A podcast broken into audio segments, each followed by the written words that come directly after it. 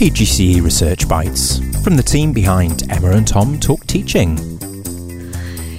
Welcome back to PGC Research Bites, everyone, um, where we showcase excellent student work, um, the research that they've been doing over the course of our PGC programme here at Cardiff Met, and how theory and practice have been integrating, working together to help them move forward with their classroom practice.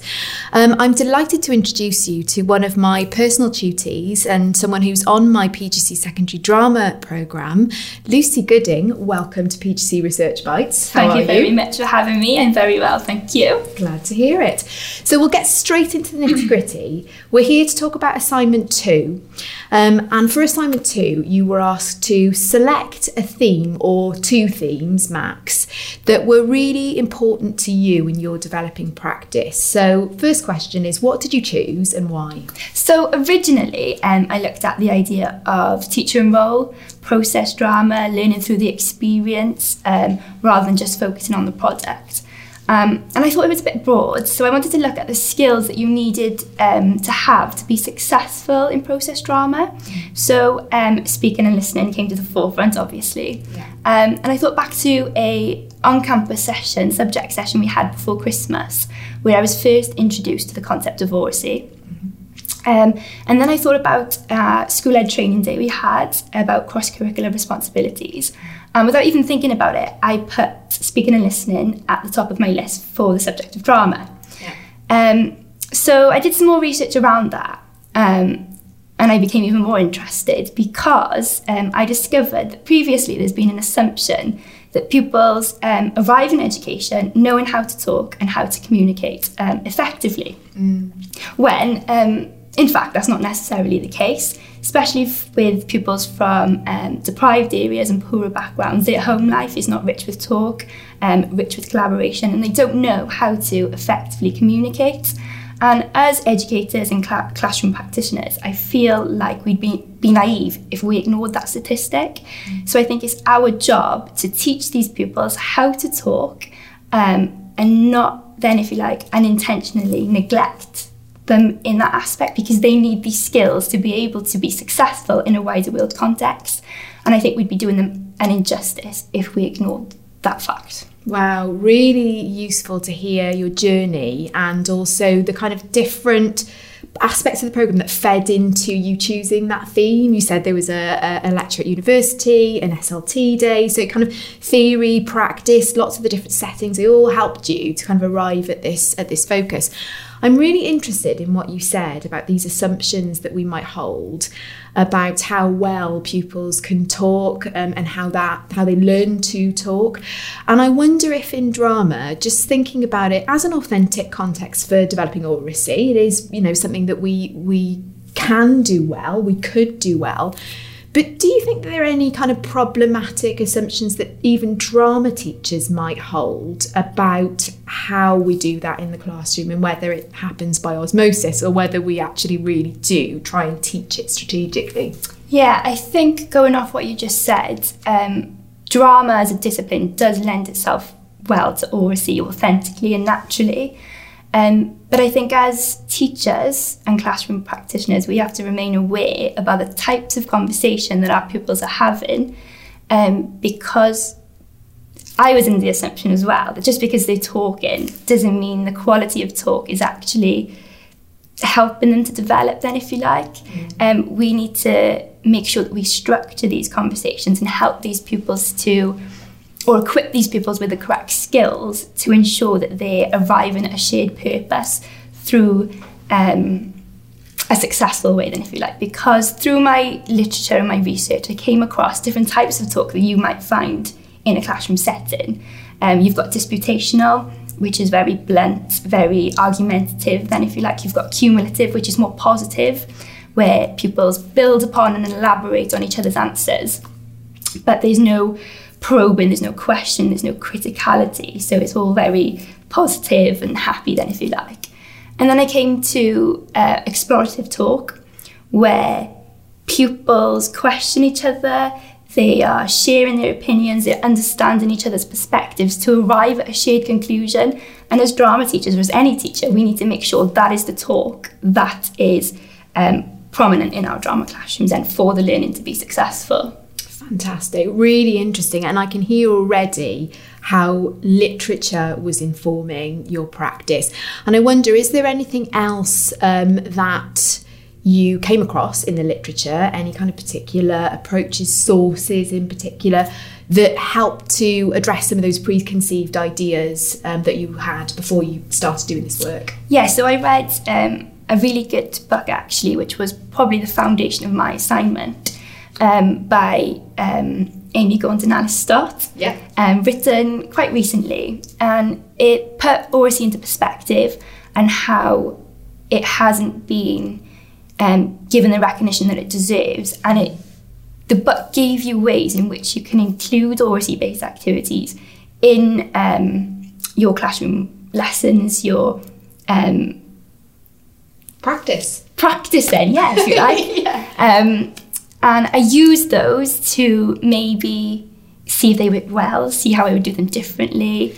That's really interesting. And I, I know that particular book. I've used it in my own teaching. And, and it's quite useful, isn't it? Because it's got really kind of practical, it's got the theory, but it's got the practical approaches that are really helpful for informing your, your pedagogy and practice.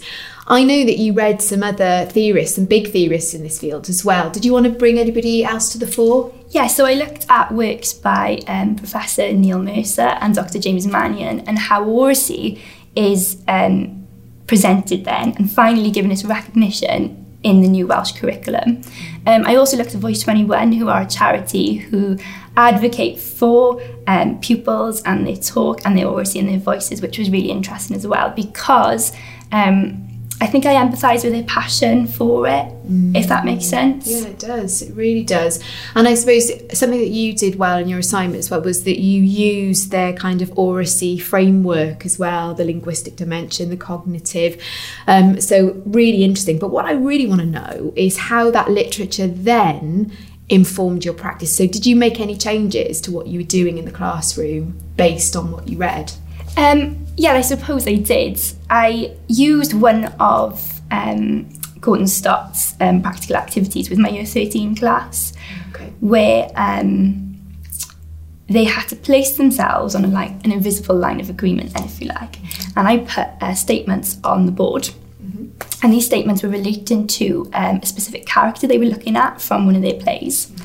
And my aim was to get them thinking about this character's motivation, but also through um, the medium then of talk, if you like. So I was, I was aiming to symbiotically develop their subject knowledge and their um, and their ability to talk, then, if you like. Um, and it was really interesting to see where these pupils placed themselves physically fit without saying anything. And then I got them to, and I questioned them and challenged them about why they thought that and how their opinion differs to somebody else who was on a different um, part of the line. And that was really interesting to um, see in practice, in person, after reading that through the literature, if that makes sense. That was one of my favourite. Um, Mm, that's a really good example, and I and I know from reading your assignment um, and from the work that we've done in our drama sessions that there's a, a nice link between oracy um, and learning through talk and learning to talk and drama, where we learn through drama and we learn about drama. So it's just interesting that there's that nice. You caught, you used a lovely word there, that kind of symbiotic relationship between the two. Did you do anything else um, with your? Because you've got research and inquiry time um, when you're on school placement, and you, that's part of this assignment. Part two asks you to kind of show how you developed it in practice. So, was there anything else that you did to try and develop this by using your research and inquiry time? Yes, so one of the um, sections of my part B, I labelled or I titled then um, a school based approach. And um, I started looking at the things that we um, were given on our school ed training day. Um, and we had a talk from the oracy champion um, in my clinical practice school. So after I decided that I was going to focus on oracy and its importance in, in the curriculum, I decided to contact him to hold a professional learning conversation as I wanted to see um, a the way that the school was um, the school was approaching oracy and how it was feeding oracy through each discipline. But I also wanted to get a professional opinion on oracy anyway, if that makes sense. So he shared with me um, a variety of resources that he was um, aiming to share with staff. And a lot of them were from the Oracy Pioneers program, mm-hmm. and they were some really good resources which help formative assessment in Oracy because I feel like one of the reasons why Oracy hasn't been given its place is because it's difficult to assess. Mm-hmm. It is um, fleeting, it's not concrete, it's not hard evidence. Um, it's ephemeral then, if you like, which is why I think attention has sort of shied away from it. But going off what the Oracy champion said as well, um, through technology, through our increasing um, arsenal of using technology, then, if you like, mm-hmm. um, it is finally, and the Welsh curriculum finally get in the place that it deserves, if that makes sense. Do you mean because we can capture it in a way that kind of tackles the fact that it is ephemeral and it's here and then it's gone and mm-hmm. capturing that moment can be difficult? Is that is that what you mean? Yeah, it's hard evidence. And I think drama, practical drama has the same problem. It's difficult to assess because it's there and then it's gone, if that makes sense. Yeah, absolutely fascinating and great that you could tap into the kind of really situated and contextual expertise of somebody who has that responsibility in school to help you understand how school are addressing it and, and whether that chimes with the literature. Okay, um, so thinking about the future now, you are going to be starting your first job in September. You've learned a lot from this assignment, um, and I'm just really keen to know how what you've done in assignment two is going to potentially influence what you do in the future in your in your new job. Yeah, coming from um, a personal point of view.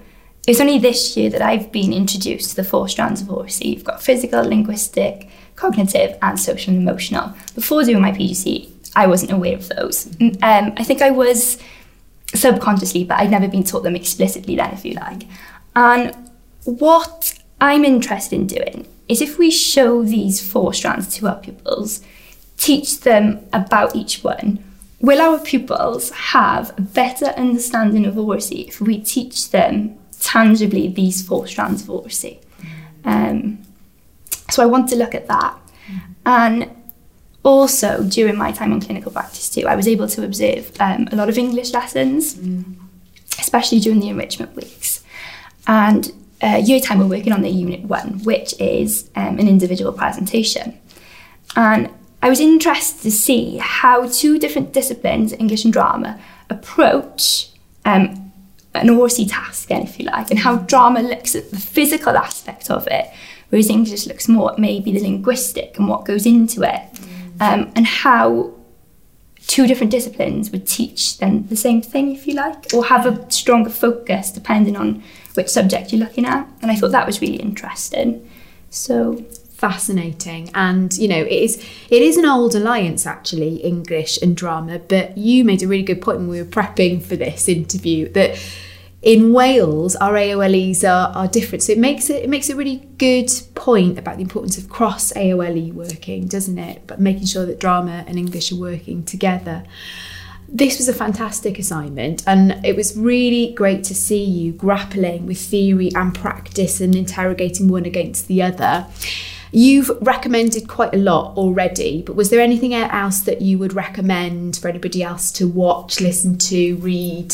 Um, so I've already said Gaunt Stott's book, which yeah. was amazing. Whatever you teach, I would highly recommend that. Mm-hmm. Um, I would have a look at Robin Alexander's Dialogic Teaching Companion. Mm-hmm. Um, I thought that was really interesting. It's quite a challenging read, I feel.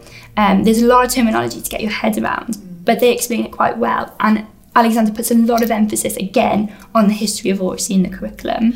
Wow, you've mentioned lots of really great sources there. And I know that in your first job, you've got a big sort of ALN connection and remit, haven't you, in that post? Um, and I know that in your assignment, you mentioned the significance of uh, pupils with English as an additional language. Anything on that front that you want our listeners to know? Yeah, definitely. Like you just said, my clinical practice school had a high percentage of um, English as additional language learners. And um, I read a really good book by Mike Curtin called How to Teach EAL um, in the Classroom, mm. a complete study guide, I think. And what that book pointed out, what the literature suggested, was how to teach these pupils, or see how to teach these EAL learners how to talk effectively, but without um, singling them out and still doing it by creating an inclusive environment. So I'd recommend that book too. Really interesting and lots of crossover there with you know your focus and then other areas of education that are incredibly important. Lucy, you've given us a wealth of information there and hopefully some ideas about how other student teachers could maybe influence their own practice with oracy, but also how they use research and inquiry to, to move themselves forward. So thank you very much. No problem. Thank you for having me. Diolch.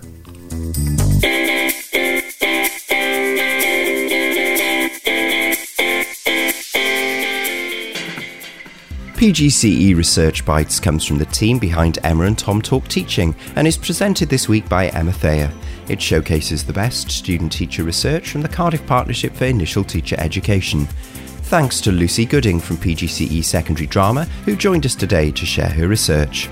Podcast artwork is by Beth Blandford and the music is by Cameron Stewart. We'll be back with a regular episode next week, and PGCE Research Bites will be back soon.